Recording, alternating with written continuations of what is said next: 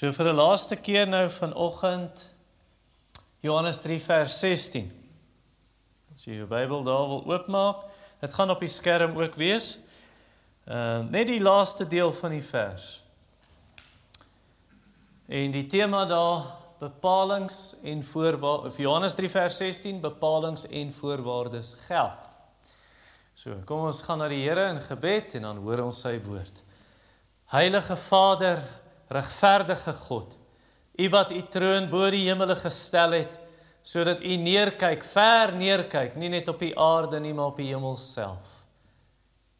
Die hoogste hemel kan U nie bevat nie. Wat nog van 'n mens wat 'n tempel kom bou, so Salomo waar hy self erken het, die hemel is U troon en die aarde is U voetbank. Here, ons is bekend met hierdie vers. Maar kom wys vir ons die dieptes van u woord. En selfs nou wanneer ons myn en ons glo ons ontdek skatte in u woord, dan weet ons ons het eintlik maar net blare gehark. Ons het eintlik maar net aan die oppervlak gekrap. Ons het nie regtig gemyn nie. Wie kan die dieptes van God pyl? Wil U nou vir ons 'n geopende oor gee dat selfs die bietjie wat ons hier verstaan vreugde in ons harte bring en in ons lewens. Ons weet dat hierdie wêreld is maar miserabel. Baie mooi foto's op Facebook. Almal glimlag, ons het 'n lekker dag gehad. Maar binnekant is dinge de mekaar en stikkend. Ons bid dat U vir ons ware blydskap en vrede gee. En dat dit so uit ons lewens sal straal in die moeilikste van omstandighede, want U kinders het moeilike omstandighede deur baie verdrukkinge moet ons die koninkryk ingaan. En selfs ver oggend hier mense wat beproewings het en dit voel by tye nou is dit die laaste strooi wat die kameel se rug breek. Nou kan ek nie verder nie. En dan kom gee U maar weer nuwe krag, Here, vir nog 'n dag. Soos ons gesing het. Morning by morning, new mercies I see. En so kom praat met ons en dat ongelowiges dan ons lewe sien. En net oplet en opmerk, hier's iets anders in hierdie mense se lewens en dat hulle na die lig van Jesus getrek word. Praat nou met ons, Here. Speak, O Lord, soos ons gesing het. Ons ore is oop om te luister. Amen. Uh die rede hoekom ek daai tema gekies het, Johannes 3:16 bepalinge en voorwaardes geld. Ek het 'n advertensiebord gesien so 'n week en 'n half gelede nou. So ons het ons kinders gaan aflaai in Pretoria Noord Hulle was bietjie by 'n uitreik op 'n uitreik gewees saam met Pretoria Noord Baptiste Kerk. En op pad sien dit sien ons 'n groot advertensiebord langs die snelweg. Uh Jesus loves you met 'n sterretjie langsaan en 'n kruis John 3:16 en dan onder sterretjie no onderstreep no terms and conditions. Nou in 'n sin is dit waar daar is nie bepalinge en voorwaardes wat geld nie want jy kan tog nie God se liefde verdien nie. Maar na ander sin is dit onwaar om te sê John 3:16 no terms and conditions. Daar is terms and conditions. Daar is bepalinge en voorwaardes en die vers sê dit. So die volgende skyfie Ons ken nou die begin want so lief het God die wêreld gehad dat hy sy enige gebore seun gegee het en nou hier sodat elkeen wat in hom glo nie verlore mag gaan nie maar die ewige lewe kan hê. Daar's die bepaling en voorwaarde elkeen wat in hom glo. So dis nie net as ek 'n Engelse frase kan gebruik, 'n free for all nie. Om te sê dit maak nie saak nie, jy kan aangaan soos jy wil. As dit so is om te sê, o, dis net soos ek is. Dan hoef jy nie te verander nie. Maar nee, God se liefde is nie ja, sy liefde is vir die sondaar en ek het nie daai liefde verdien nie, maar jy kan nie sê hy lief my, het my lief net soos ek is. Hy wil hê met verander. Hy wil hê jy moet jou bekeer. Hy wil hê jy moet in sy seun kom glo. So ons gaan 'n paar vrae beantwoord vir oggend uit hierdie vers, wat alles uit die vers gaan ons die antwoorde vind. Eerste vraag: Hoekom red God ons? Uh daar's 'n baptiste kerk. Ek weet ek dink nie hy bestaan meer nie, maar ek, ek praat onder korreksie in Boksburg. Free Grace Baptist Church. Uh daar's 'n bediening in die FSA en hulle het 'n klomp gemeentes in die FSA. Sovereign Grace Ministries. Daai woorde sovereign grace en free grace. Dit is om te sê God se genade jy kan dit nie koop nie. Dis vrye genade, dis oorvloedige genade. Uh jy kan nie verlossing verdien nie. God red nie omdat ons iets gedoen het nie. God red omdat hy iets gedoen het. Nee, sy liefde is vry, sy genade is vry, dis soewerein, sy verlossing is soewerein. Hy red hoe hy wil, waar hy wil, wanneer hy wil, wie hy wil. So God se liefde, jy kan ek het dit nou uh gister gesê, ek het dit laas Sondag gesê, ek het nooit geweer teen kop, God se se kop druk en sê hy moet nou iets doen om sondaars te red nie. Niemand het hom gedwing nie. Niemand het hom gemanipuleer nie. Niemand het hom mislei nie. Niemand het iets gedoen sodat God nou hierdie plan moes maak om te red nie. Dis uit homself. Dis free grace, dis sovereign grace, dis vrye liefde, vrye genade. En waar kry ek dit? Ek kry dit uit daai woordjie sodat. Hoe kry ek dit daar? God het sy seun gestuur sodat die hele doel hoekom God sy seun gestuur het was om sondaars te red. Dis 'n vrywillige liefde. De om sondaars te red, dis deel van wie God is. Want God is 'n verlosser. Hy beskryf homself by in verskeie tekste in die Bybel as die verlosser. So dis wie hy is. So wanneer God straf, dan is dit nie gewilliglik nie. Dis nie want hy wil net straf uitdeel. Hy wil nou net kyk waar kan hy uh sondaar straf. Nee, barmhartigheid triomfeer oor die oordeel. So selfs wanneer God straf, sy barmhartigheid is nog groter as sy oordeel. Jakobus 2 vers 13. Mercy triumphs over judgment. Of Romeine 5 vers 20 wat ek gister aangehaal het, waar die sonde oorvloedig geword het, het genade nog meer oorvloedig geword.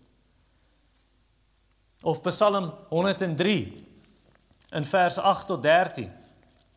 Dit wil ek sommer vir jou lees.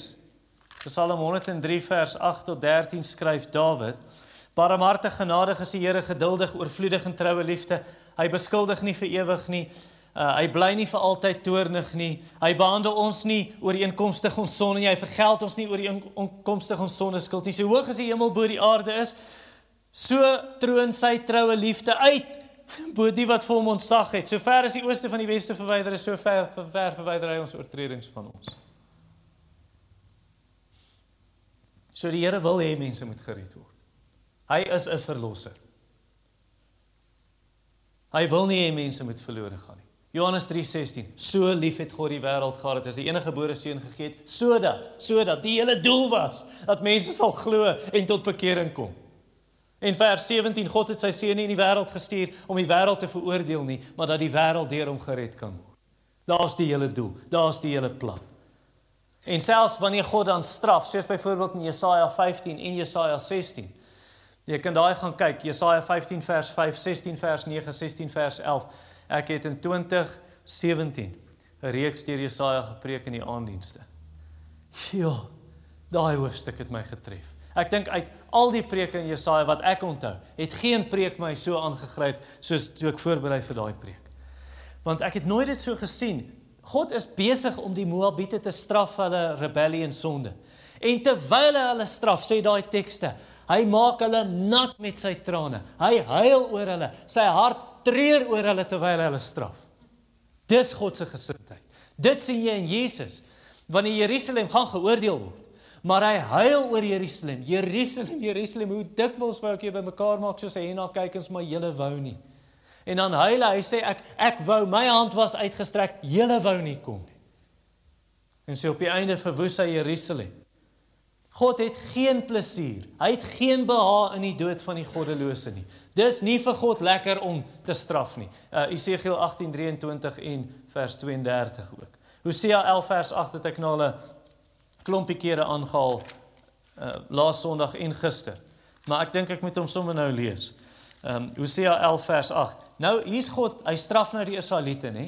Want hulle aanbid ander gode. Maar nou hy hulle aanbid veral die afgod Baal. Maar nou sê hy Hy hy's nou van plan. Hy gaan hulle straf. Maar dan sê hy, "Maar hoe kan ek jou prys gee, Efraim? Hoe kan ek jou oorlewer, Israel? Hoe kan ek jou 'n uh, prys gee soos Adma en jy maak so Seboim? Adma en Seboim is, is twee van die stede wat verwoes is met so saam met Sodom en Gomorra.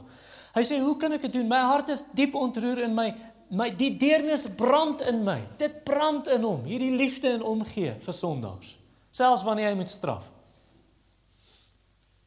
1 1 Timoteus 2 vers 4 God wil hê dat alle mense tot die kennis van die waarheid moet kom. 2 Petrus 3 vers 9. God wil nie hê dat sommige verlore moet gaan nie, maar dat almal hulle moet bekeer.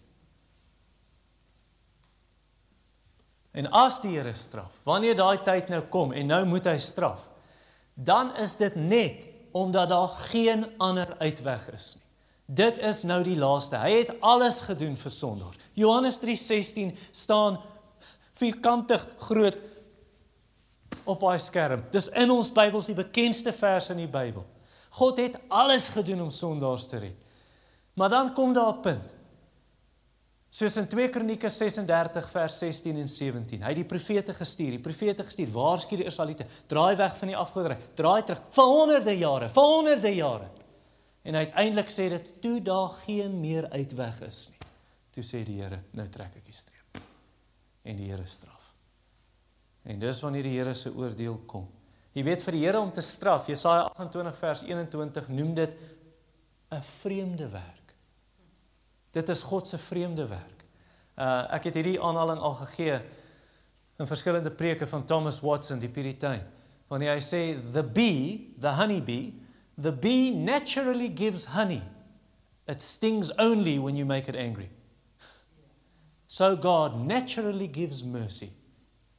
He punishes only wanneer daar geen meer uitweg is nie.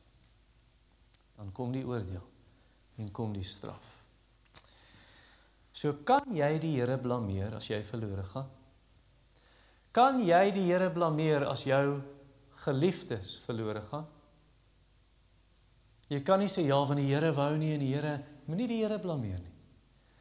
As mense nie gered word nie, hulle wil nie kom nie. Johannes 3 vers 19. Die goddelose die wêreld, hulle is lief vir die duisternis, hulle wil nie na die lig toe kom nie. Of Johannes 5 vers 40 sê Jesus, julle wil nie kom dat julle die lewe kan hê nie. Tweede vraag. Wie kan gered word? So daai eerste vraag, hoekom red God ons? Want hy wil. Tweede een, en dis weer is, nê? Tweede een, wie kan gered word? Uh 2 weke terug toe het Ansie se gastehuis nie krag nie. Maar nou het sy 'n klomp gaste, 15 gaste. En hulle stort in koue water. En toe vind ek nou daarvan uit en ek sê man, bring van die ouens hier na toe dat hulle hier by ons huis kom stort en sy het nou nog mense gekry wat kan help. En sy bring toe 'n paar, maar voor hulle hier na toe kom, toe daar blykbaar toe sy nou sê wie kom saam met my na die predikant my predikant se huis toe om te stort. Uh jy weet mos nou. nee, maar toe klink dit my daar 'n ou in die ry kom staan, hy hy sal saam gaan na die to the pastor's house. Maar toe hy dit sê, toe lag die ander vir hom, sy kollegas. En toe vra hulle nou, "Hoekom lag jy?" Toe sê hulle, Hierdie ou is so sleg. Toe sê hulle, not even Jesus can help this man. Dis nie waar nie. Ek weet hulle het nou gegrap en gelag daaroor, maar dit het blykbaar die ou baie diep gesny ook. Want hy het toe gesê as as jy weer gaan, as al weer nie krag is nie, as die krag nog nie terug is, ek wil vanaand saam gaan to the pastor's house. Want ek het die evangelie met hulle gedeel toe hulle hier is, maar nietemin. Uh dis nie waar nie om te sê not even Jesus can help this man when daai vers sê sodat elkeen elke een wat in hom glo. So jy jy moenie 'n punt bereik ooit wat jy wanhoopig voel of vir jouself of vir geliefdes. Mense wat jy ken en jy dink hulle kan nie gered word nie. Daar's nie hoe gaan dit ooit gebeur? Moenie wanhoopig raak en dink daai kans op redding is verby nie. Nou iemand kan as jy almal wat as ek 'n onvergeeflike sonde gepleeg het? John Bunyan het dit gevra. Ek het die onvergeeflike sonde gepleeg, kan nie gered word nie. Daai vers sê elkeen wat glo sal gered word. Elkeen wat glo. As jy in Jesus wil glo, dan jy nie die onvergeeflike sonde gepleeg nie. Ja, maar wat as ek nie uitverkies is nie? Iemand het dit al vir my gesê. Wat ek nie uitverkies is nie? Daai vers sê elkeen wat glo. Men geloof is mos juist die bewys jy is uitverkies. Handelinge 13 vers 48. Almal wat vir die ewige lewe bestem was, het gelowig geword. En 1 Tessalonisense en 2 Tessalonisense sê dieselfde ding. Wat as wat as ek die Here gevra het, hy moet my red en dit voel nie of hy my antwoord nie. Wel dan moet jy nie gaan op wat jy voel nie. Jy moet gaan op wat hy sê. Elkeen wat glo, sal gered word. Wat as ek baie erg gesondig het? Ek het iets gedoen en ek kan nie daarvan vergeet nie en is 'n verskriklike ding wat ek gedoen het. Elkeen wat glo, sê daai vers. Elkeen wat glo, sal gered word. Vra maar vir Paulus. Wat hy sê ek het Christus gelaster. Wat sê die Here gevloek het soos Paulus. Jy het sy naam gelaster. Daai vers sê elkeen wat glo sal gered word. O, ons gaan dit sing nou aan die einde van die diens. The vilest offender who truly believes that moment from Jesus a pardon receives. Wat as ek die waarheid ken? Ek het in die kerk groot geword. Ek het in 'n evangeliese huis groot geword. Ek weet wat waar is. Ek het my rug op al daai goed gedraai. Wat dan? Daai vers sê elkeen wat glo sal gered word. En dink aan Dawid. Hy het geweet wat reg is. Hy het moord gepleeg en egbreek. Petrus het Jesus se naam verloon 3 maal. 'n Man in die Korintiër gemeente, hy het 'n los baie lelike verhouding gehad met sy met sy stiefma. Maar in al die daai gevalle het hulle God se belofte geken en hulle het geweet van sy genade, hulle teruggedraai na hom toe met berouvolle harte en hulle het geweet as hulle glo dat hy die een is wat kan vergewe, sal hy dit doen en hy het. Hy het. Elkeen wat glo. Wat as ek oud is? Ek het my hele lewe lank uitgestel. Nou is ek hier aan die einde van my lewe. Ek lê miskien op my sterfbed. My Bybel sê vir my elkeen wat glo. Maak nie saak of jy ou mens is nie. Elkeen sluit ou mense in. Al is jy op jou sterfbed. Jy dink maar aan die dief van die kruis, nê? Hier sê hy in die laaste ure van sy lewe, hy glo in Jesus Christus en Jesus red hom. Of jy dink aan 'n man of ek kom ek vertel jou van 'n man, sy naam is Bill Sykes. Nie Bill Sykes wat in Oliver Twist was nie.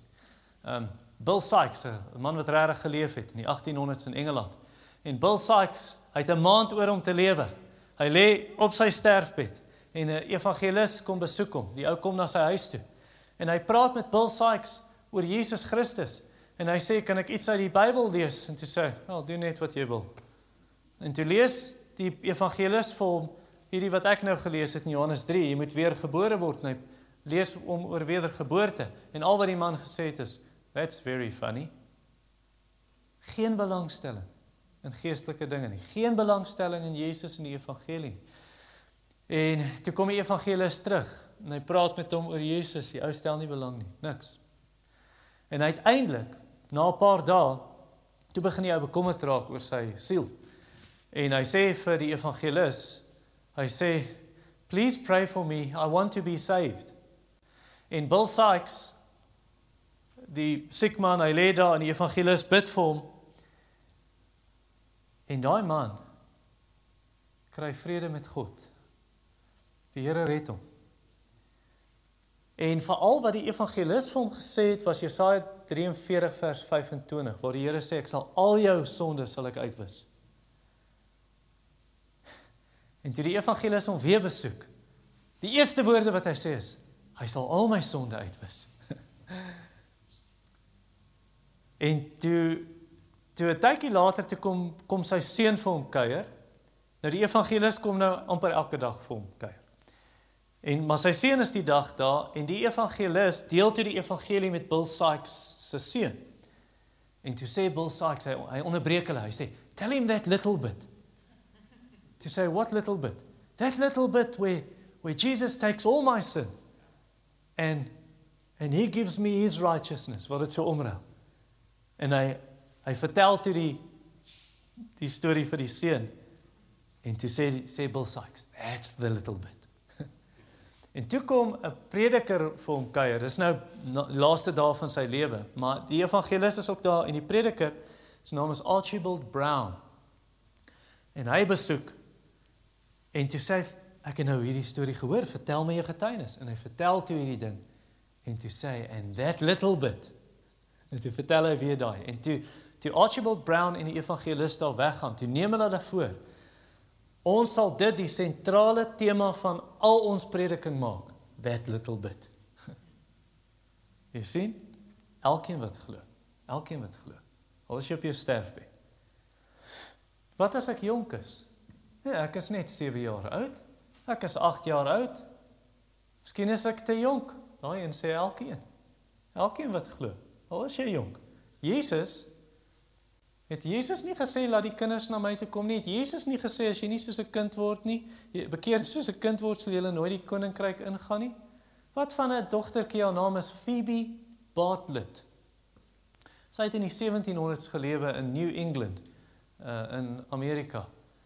En Jonathan Edwards was die predikant. Ag, oh, sy het so uitgesien as Jonathan Edwards kom. Dit was in die herlewing, 'n 4-jarige dogtertjie. Sy het waarlik waarlik tot bekering gekom. Jonathan Edwards het notas hiervan gemaak. Elke besoek, hy sê dan kom hy daar en dan sê sy vir haar ma, ek wil nie hierdie en hierdie net goed hê waar kan speel nie. Ek wil by die kerk wees. I want to hear Mr Edwards preach the gospel of Jesus.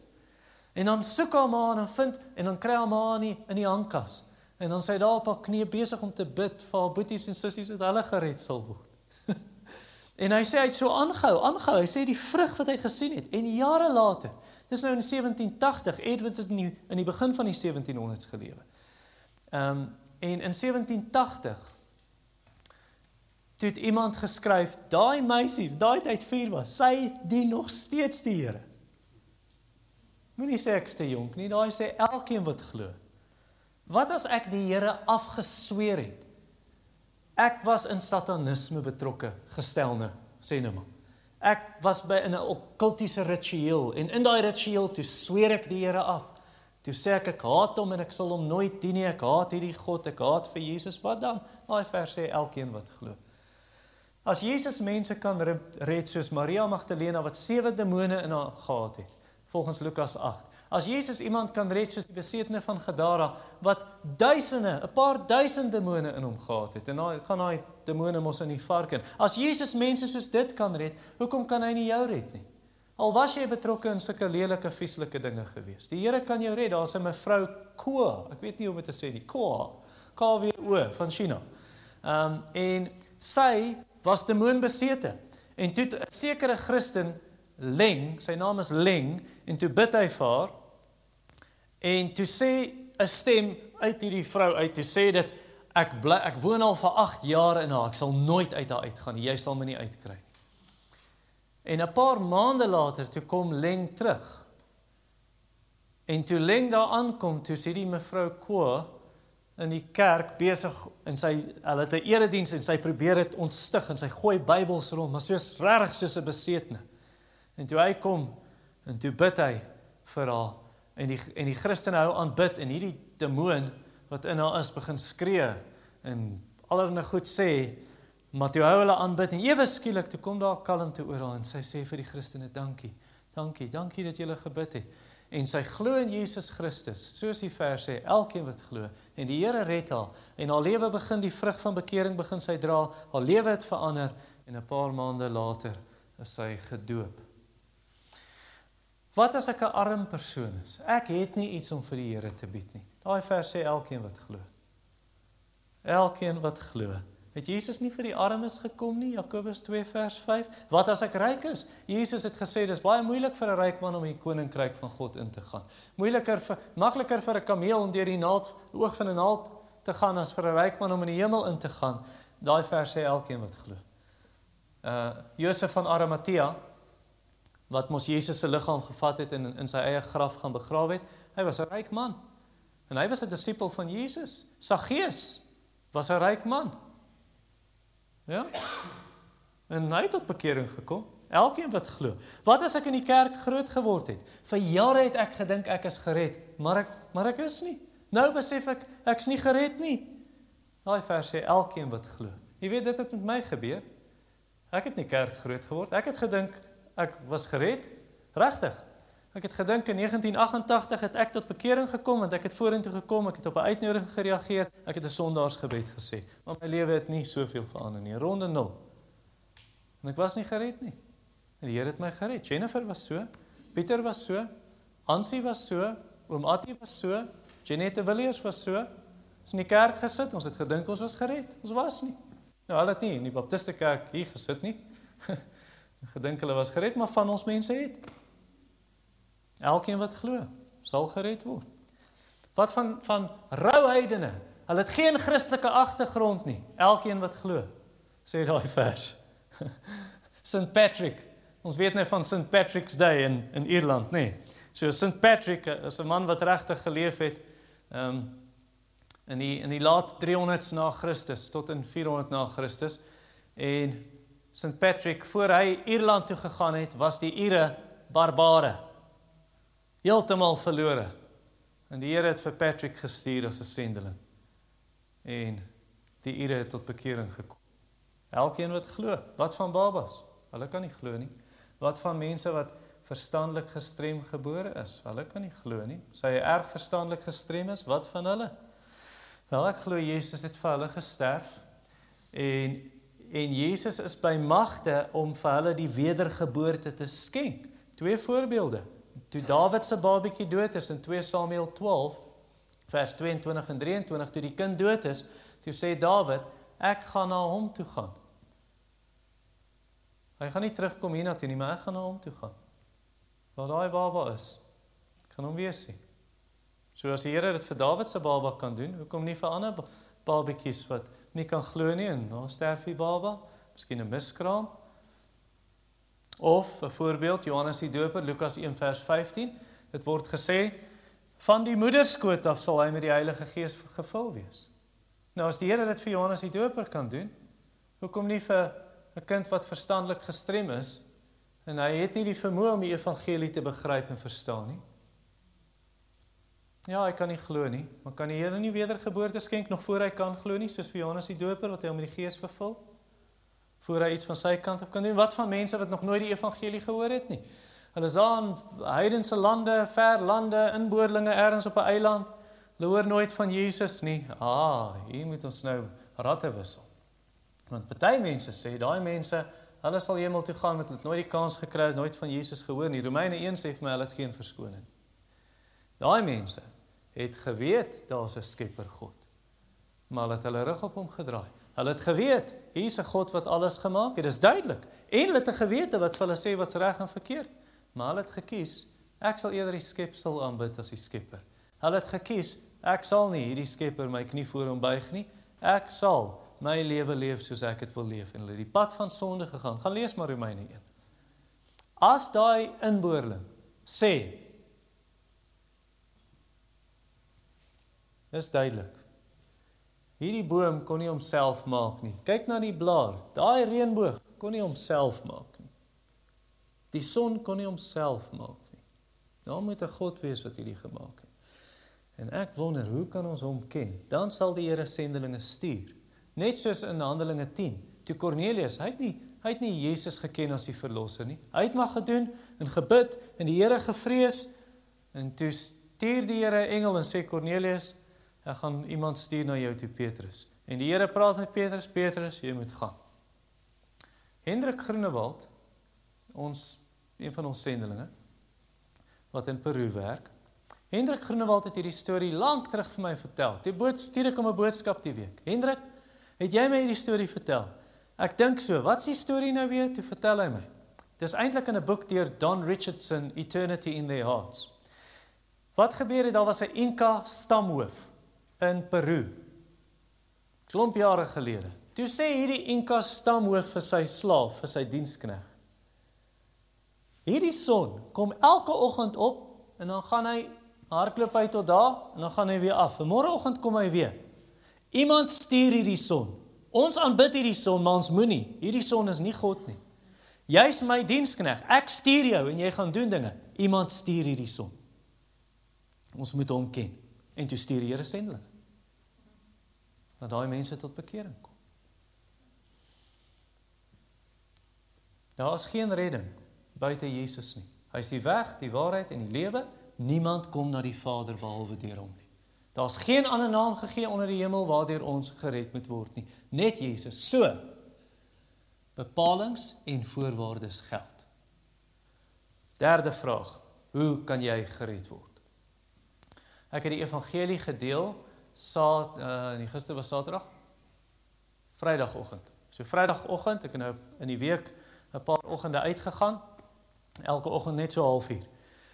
Uh uitgegaan en dan gaan doen ek evangelisasie en ek ontmoet 'n vrou, sy was gister in die kerk. En ek het haar genooi. Ek ontmoet 'n Afrikaanse vrou in Noordrand weg. En ek vra vir haar, "So dink jy jy gaan hemel toe as jy doodgaan?" Sy sê, "Ja." Ek sê, "Is jy seker?" "Ja." Ek sê, "Hoe weet jy dit?" Sy sê, "Want ek is gedoop." Ek sê, sy sê die Bybel sê mos as jy gedoop is, dan gaan jy hemel toe. Ek sê, "Wat se vers dink jy aan?" Sy sê, "Daar sê mos jy moet uit water en gees."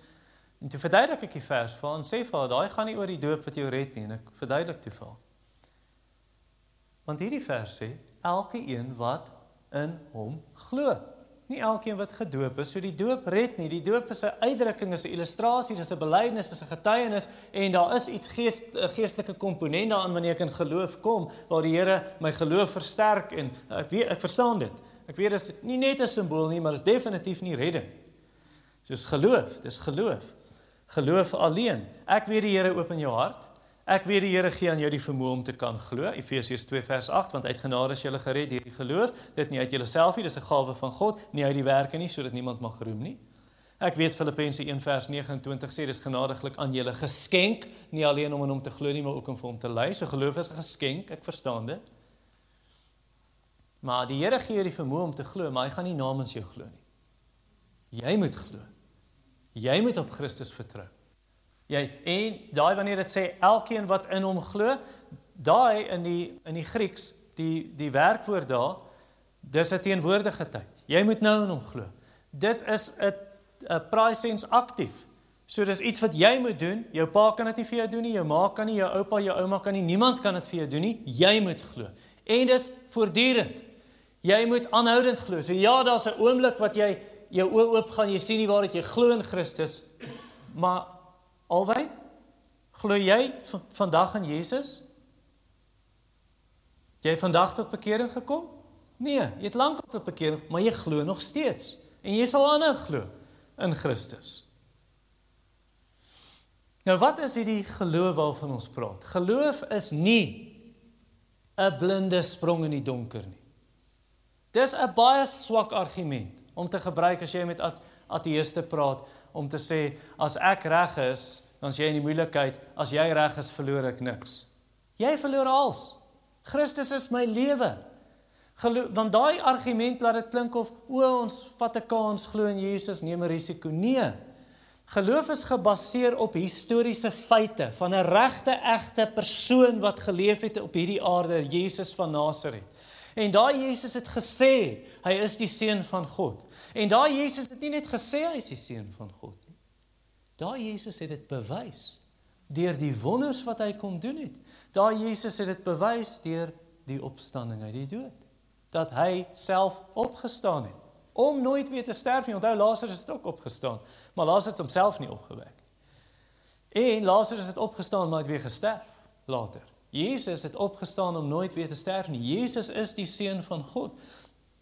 So so geloof is geloof is om te glo wat jy nie kan sien nie. Jy's oortuig van iets wat jy nie sien nie, maar jy's oortuig daarvan want daar is feite daarvoor. Daar is bewyse daarvoor. Soos my gunsteling voorbeeld, Julius Caesar. Hoe weet jy Julius Caesar het bestaan? Daar was genoeg ooggetuies. Hoe weet jy Jesus het regtig opgestaan? Daar was genoeg ooggetuies en genoeg kere wat hy verskyn het. Nou die liberale teoloë, hulle sal sê ja, dit is goed as jy in jou hart glo in Jesus al het hy nie opgestaan uit die dood nie en al verwerp jy die liggaamlike en historiese opstanding van Jesus. Nee, dit is nie geloof nie. Geloof is gebou op daai historiese feite van Jesus Christus. Julle almal ken nou hierdie vers in Hebreërs, nê?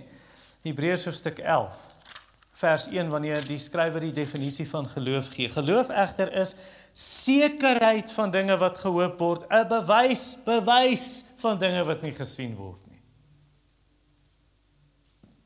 As geloof gebaseer is nie op historiese feite, as dit nie daarop gebou is nie, wat glo jy dan? Dan glo jy mos net fabels wat uit mense verbeeldings uitkom. En dan wil ek jou vra, Wat is dan die verskil tussen kinders wat glo in Kersvader, 'n fiktiewe karakter en jou geloof in Jesus van Nasaret, dan is dit mos dieselfde. Jy glo jy hoop maar net dis so. Geloof gaan 'n stap verder. Goed, so daar het ons nou 'n grondslag vir geloof, maar dit gaan 'n stap verder. Feite alleen is nie genoeg nie. Want jy net die feite glo oor wie Jesus is en wat hy kom doen het, dan is jy nie anders as die duiwel nie. Want die duiwel glo ook die feite. Jakobus 2 vers 19 die duiwel glo God is een hulle sidde. So jy moet 'n stap verder gaan. Jy moet die feite glo, maar jy stap verder. Jy moet dit jou eie maak. Jy moet dit aanneem. Daai feite. En dan nog een stap verder dat nie net moet jy die feite aanneem en jou eie maak nie, want geloof is tog nie in iets nie, geloof is in iemand. Sodat elkeen wat in hom glo, in hom glo, in 'n persoon. Want aan almal wat hom aangeneem het, aan hulle het hy die reg gegee of aan die wat in hom glo, aan hulle het hy die reg gegee om kinders van God te word. So die illustrasie, as ek in hom glo, my vertroue in 'n persoon plaas, dan sit daai ou illustrasie van Mark Dever. Waar Mark Dever sê, dis net soos wat jy jou bed vertrou in die aand. Jy glo in die aand jy op daai bed gaan lê, jou volle gewig is daarop. Jy glo daai bed gaan jou gewig dra. Dis wat geloof in Jesus is. Dis om te glo ek kan heeltemal op hom vertrou. Niks van myself nie. Hy is die een wat my gaan deurdra. Hy is die een wat my sal red. So moet asseblief nie jou geloof meng met godsdiens nie. Moenie jou geloof meng met jou eie pogings met goeie werke nie. Vertrou op Christus alleen. Want ons glo dat 'n mens geregverdig word deur die geloof sonder die werke van die wet Romeine 3 vers 28. Paulus ook, hy sê al hierdie hierdie hierdie goeie dinge waarop ek staat gemaak het, Timmy het dit gister in ons huisgodsdiens gesê. Al hierdie goeie dinge waarop ek staat gemaak het, beskou ek as gemors, sê Filippense 3. Ek wil net Christus hê, geloof in Christus. Hoe ontvang ek Christus? Deur geloof en sy geregtigheid. Jy sien wat ons sê vir mense. Is ons sê los jou sonde daar en kom na Jesus toe, maar wat die Bybel sê is los jou sonde daar en los jou goeie werke daar. Moet op niks daarvan vertrou nie, vlug na Jesus toe. Vertrou op Christus alleen. Elkeen wat in hom glo, sal gered word. Moenie eers in jou geloof glo nie.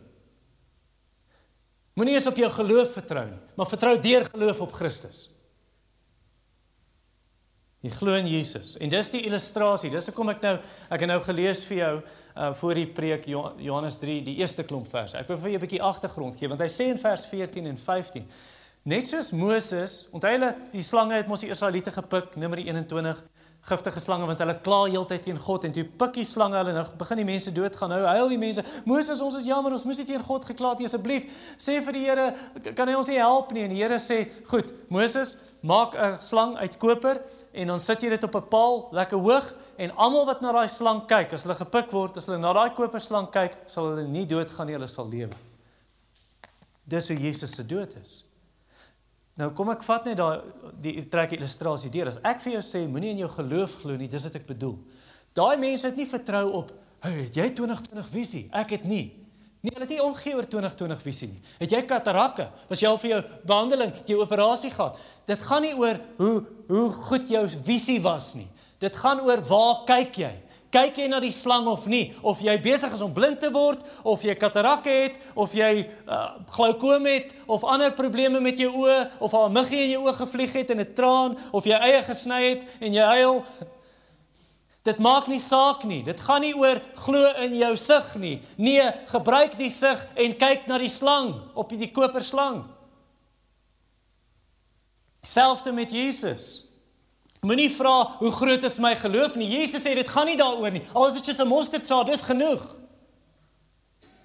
A weak faith may receive a strong Christ, sê Thomas Watson. Vra eerder vir jouself, in wie glo jy? Glo jy in jou goeie werke? Glo jy in jou godsdienstigheid? Glo jy in jou eie pogings? Glo jy in jouself? Elke hoofseun in laerskool en hoërskool sê dit vir die kinders. My toespraak ehm um, leerlinge en die hoof en die onderwysers, ek wil net sê kinders, glo in jouself. Dis die grootste klomp snert. Moenie in jouself glo nie, moenie in jou geloof glo nie, glo in Christus. En en jy glo in Christus spesifiek as die verlosser.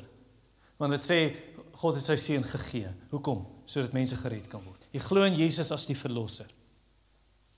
En dit beteken as jy in Jesus as die verlosser glo, waarvan verlos hy jou? Waarvan red hy jou? Hy red jou van die straf, maar hy red jou van die sonde. Hy red jou van die mag van sonde. En die straf van sonde.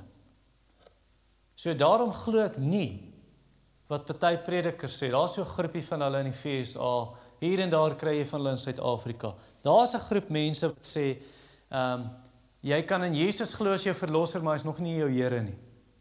So eintlik wat hulle sê is, jy glo in Jesus. Al wat jy doen is jy glo net die feite omtrent Jesus. Dan lewe jy nog soos die duiwel self. Jy lewe soos die wêreld, maar jy's gered want jy het die gebedjie opgesê. Dit is onsin.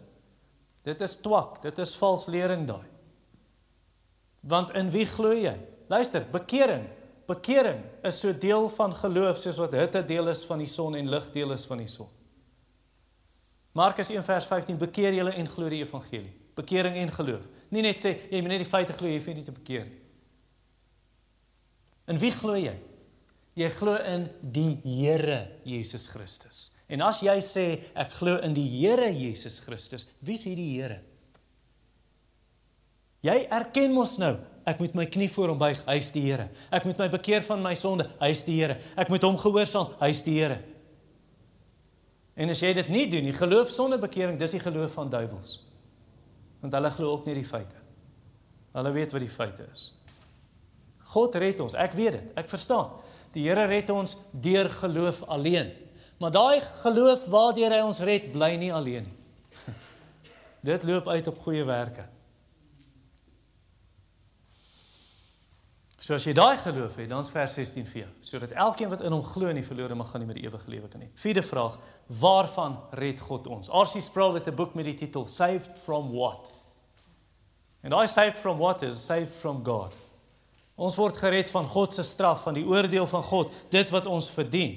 Nou die woord verlore gaan daar sodat uh, die wat in hom glo nie verlore mag gaan nie. Daai woord verlore gaan in die Grieks beteken om tot die uiterste te, te verwoes, om geheel en al te vernietig. Dit beteken nie God wis sondaars uit nie. Want daar's mense wat dit glo. Hulle glo nie in die hel nie en dan sê hulle nee wanneer wanneer dit die einde is dan God, God die ongelowiges net uitwis. Uh, hulle gaan nie meer bestaan nie. Uh, uh, uh, uh. Dis nie wat die Bybel leer nie. Hoe weet ek dis nie wat dit beteken daai verlore mag gaan nie. Want die tweede deel uh Timothy nie kort nie maar Lara nie slim nie maar Jennifer nie vinnig nie maar Nicole nie verlore gaan nie, maar Wat staan daar? Ewige lewe. Wat 'n lewe? Ewige lewe. Kontras. So wat is die verlore gaan dan? Dan sit ewig. In Matteus 25. Die hel is so ewig soos die hemel. Matteus 25 vers 46 gaan lees dit vir jouself. Ek het nou dit net vir jou opgesom, maar dis min of meer wat die vers sê. Luister, maar Dit is 'n vreeslike ding om aan te dink. As daai verlore gaan ewig is. Dink daaraan. En die mense wat hel toe gaan, verkies dit so. Kom ek verduidelik dit gou vir jou. C.S. Lewis, hy het nie hierdie woorde gebruik nie, maar hy het min of meer hierdie gesê. Die die goddelose, sy hele lewe lank sê hy vir die Here, los my uit. Die hel is God se antwoord. Ek gee wat jy wil hê. Hulle wil nie die Here hê nie. Hulle wil nie God hê. Hulle soek nie God se hulle soek nie Johannes 3 vers 16 nie. Hulle soek nie God die geskenk van sy seun nie. Hulle soek nie die ewige lewe by God in sy teenwoordigheid nie. Hulle soek nie God se liefde nie. Hulle soek nie God se vergifnis nie. Hulle verkies 'n Romeine een samelewing waar almal kan doen wat hy wil waar hulle nie God hoef te dien en onder God is en wat hy vir hulle sê nie. En wat dan gebeur, wat die hel is, is wanneer God uiteindelik sê, ek gee jou totaal oor aan wat jy wil hê. Dis wat jy wil hê, 'n plek vol haat, 'n plek vol verwoesting, 'n plek waar elkeen kan doen en wees wat hy wil wees. Dit is reg dat die Here hulle straf. Dit is reg. Almal se monde sal gestop wees op die oordeelsdag. Niemand sal vir die Here kan sê my straf is onregverdig nie. Luister, elke goddelose sal vir die Here sê Ek kry presies wat ek verdien. Romeine 3 vers 19. Hulle monde sal gestop word. God straf alle sonde. Daar sal nie een sonde wees wat ongestraf bly nie. Of die sonde word gestraf aan die kruis, Christus dra dit, of dit word gestraf in die hel. En as jy op Jesus vertrou as jou persoonlike Here en verlosser, as Johannes 3 vers 16 jy glo, dan jy sal nie verlore gaan nie. Dan is die straf gedra. Maar as jy sê ek verwerp Christus, die offer wat hy gebring het, ek verwerp die seun van God, ek kies my sonde, dan kies jy jou eie keuse. Jy kies die straf. Sê en dis onnodig. Dis onnodig.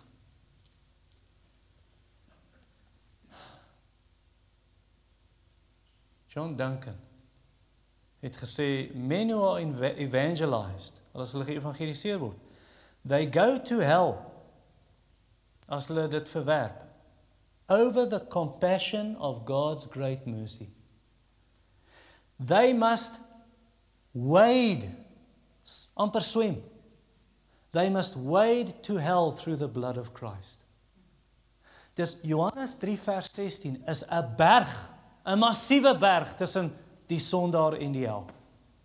Of die Here sê, ek plaas hierdie tussen jou en die hel. Hier's my genade, hier's my liefde. Die meeste sondaars is vasberade. Ek gaan oor daai berg klim. En hulle gaan daai pad en selfs in die hel, hulle wil nie by God wees nie. Openbaring 16 vers 9 tot 11 waar die Here mense straf en hulle kou hulle tonge van pyn, hulle word in die duisternis gewerp, hulle lig hulle vuis teen God en hulle vloek sy naam. Hulle wil nie by God wees nie. Al sou God in daai oomblik kom en die helse deure vir hulle oopmaak en sê julle kan uitkom. Julle kan by my kom woon vir ewig in my liefde en my heiligheid en my genade, dan sal hulle kies. Hulle wil eerder by die in die hel bly as om by God te wees. Hulle haat hom. So daar's geen hoop vir hulle. Dis 'n ewige straf uh, Markus 9 vers 48 of daai woorde Dante het mos daai daai gedig geskryf Inferno. En hy sê bo die hel se se deur is daar en dis nie in die Bybel nie. Hy hy hy is nou net in sy verbeelding. All hope abandon you who enter here. Sy daar ingaan. Laat vaar alle hoop, jy kom nie uit nie.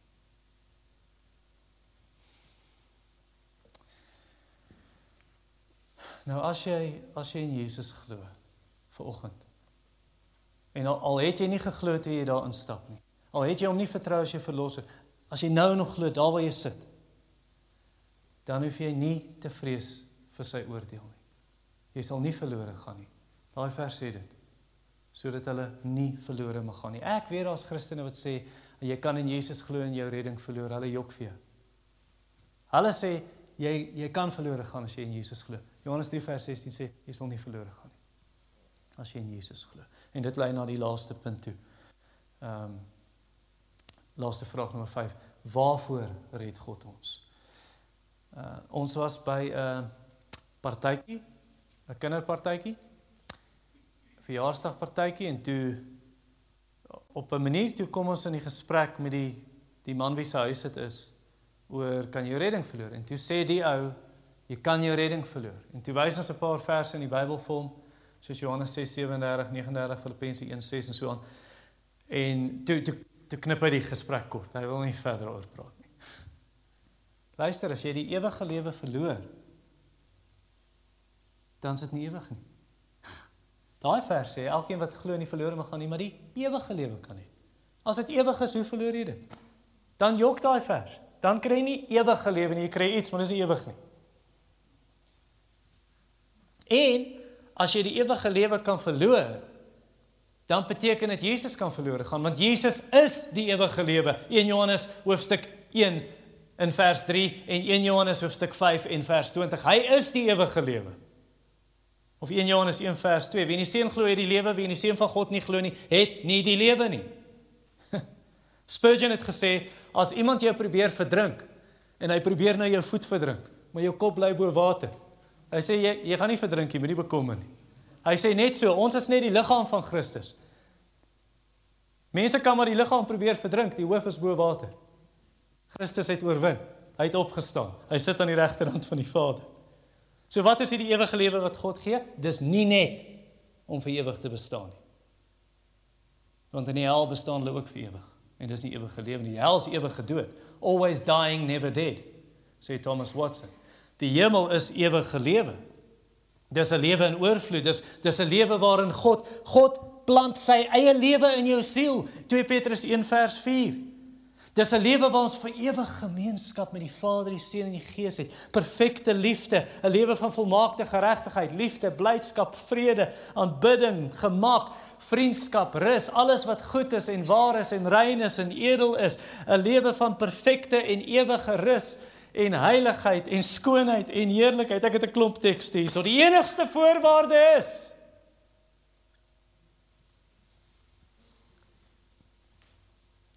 sodat elkeen wat in hom glo. Jy moet glo in sy seun. En die gemiddelde mens aanvaar dit nie. Die gemiddelde mens is amper soos hierdie storie van 'n ou wat in my Bybelstudie was in Nelspruit. Ek het die jong volwasse Bybelstudie gelei. En hy het toe net tot bekering gekom, toe sê hy. Toe ons een aand so praat oor hierdie dinge. Toe sê die ouens by my werk verstaan dit nie. Wanneer ek sê jy moet jy jy moet na Christus toe draai, jy moet in hom glo. Dan sê hulle dit kan nie so maklik wees nie. Daar's 'n catch. Daar's nie 'n catch nie. Jy weet die wêreld verwag, die ongelowige, die goddelose verwag bladsye vol fyn skrif. Hy moet nou lees, nê, soos daai briewe wat jy kry, versekeringsging, daar's klomp fyn skrif wat jy nie gekyk het nie. Bladsye vol fyn skrif, nee. Nee. Hulle hulle dink daar's iets wat jy moet doen om die hemel te verdien. My Bybel sê vir my, daar's niks wat jy kan doen om die hemel te verdien nie. Dis alles klaar gedoen. 2000 jaar gelede aan 'n kruis. So oor die Here wil hê is aanvaar dit. Vertrou op daai een wat dit gedoen het. Jesus Christus. Is reeds gedoen.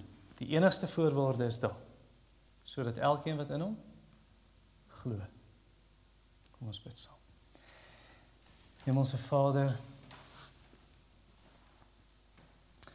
my gebed vir oggend is dat u kinders wat hier sit wat twyfel oor hulle redding dat hulle ver oggend versterk en bemoedig sal word en gehelp om te sê maar ek glo in Jesus, my vertroue is in hom. En dan geld die res van die vers vir hulle. Vir iemand wat hier sit ver oggend, hulle is nog nie gered nie. Hulle glo net die feite soos die duiwel. Maar hulle het nog nie op U vertrou as hulle verlosser en U aangeroep nie. Dat U hulle sal help en hulle harte open en hulle die vermoë skenk om te kan glo en dat hulle dan sal glo.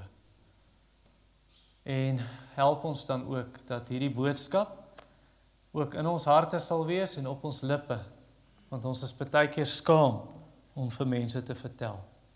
Maar dat ons nie dink aan onsself nie, maar dink aan daai mense wat vir ewigheid met U gaan wees of sonder en bovenal dink aan U wat ons Here is en wat hierdie groot liefde aan ons kom bewys het. Hoe kan ons dit vir onsself hou? Vergewe ons dat ons doen baie baie keer, Here. En help ons om dan te praat al weet ons nie hoe nie om net 'n traktaatjie vir iemand te gee dan en te bid vir hulle redding in Jesus naam. Amen.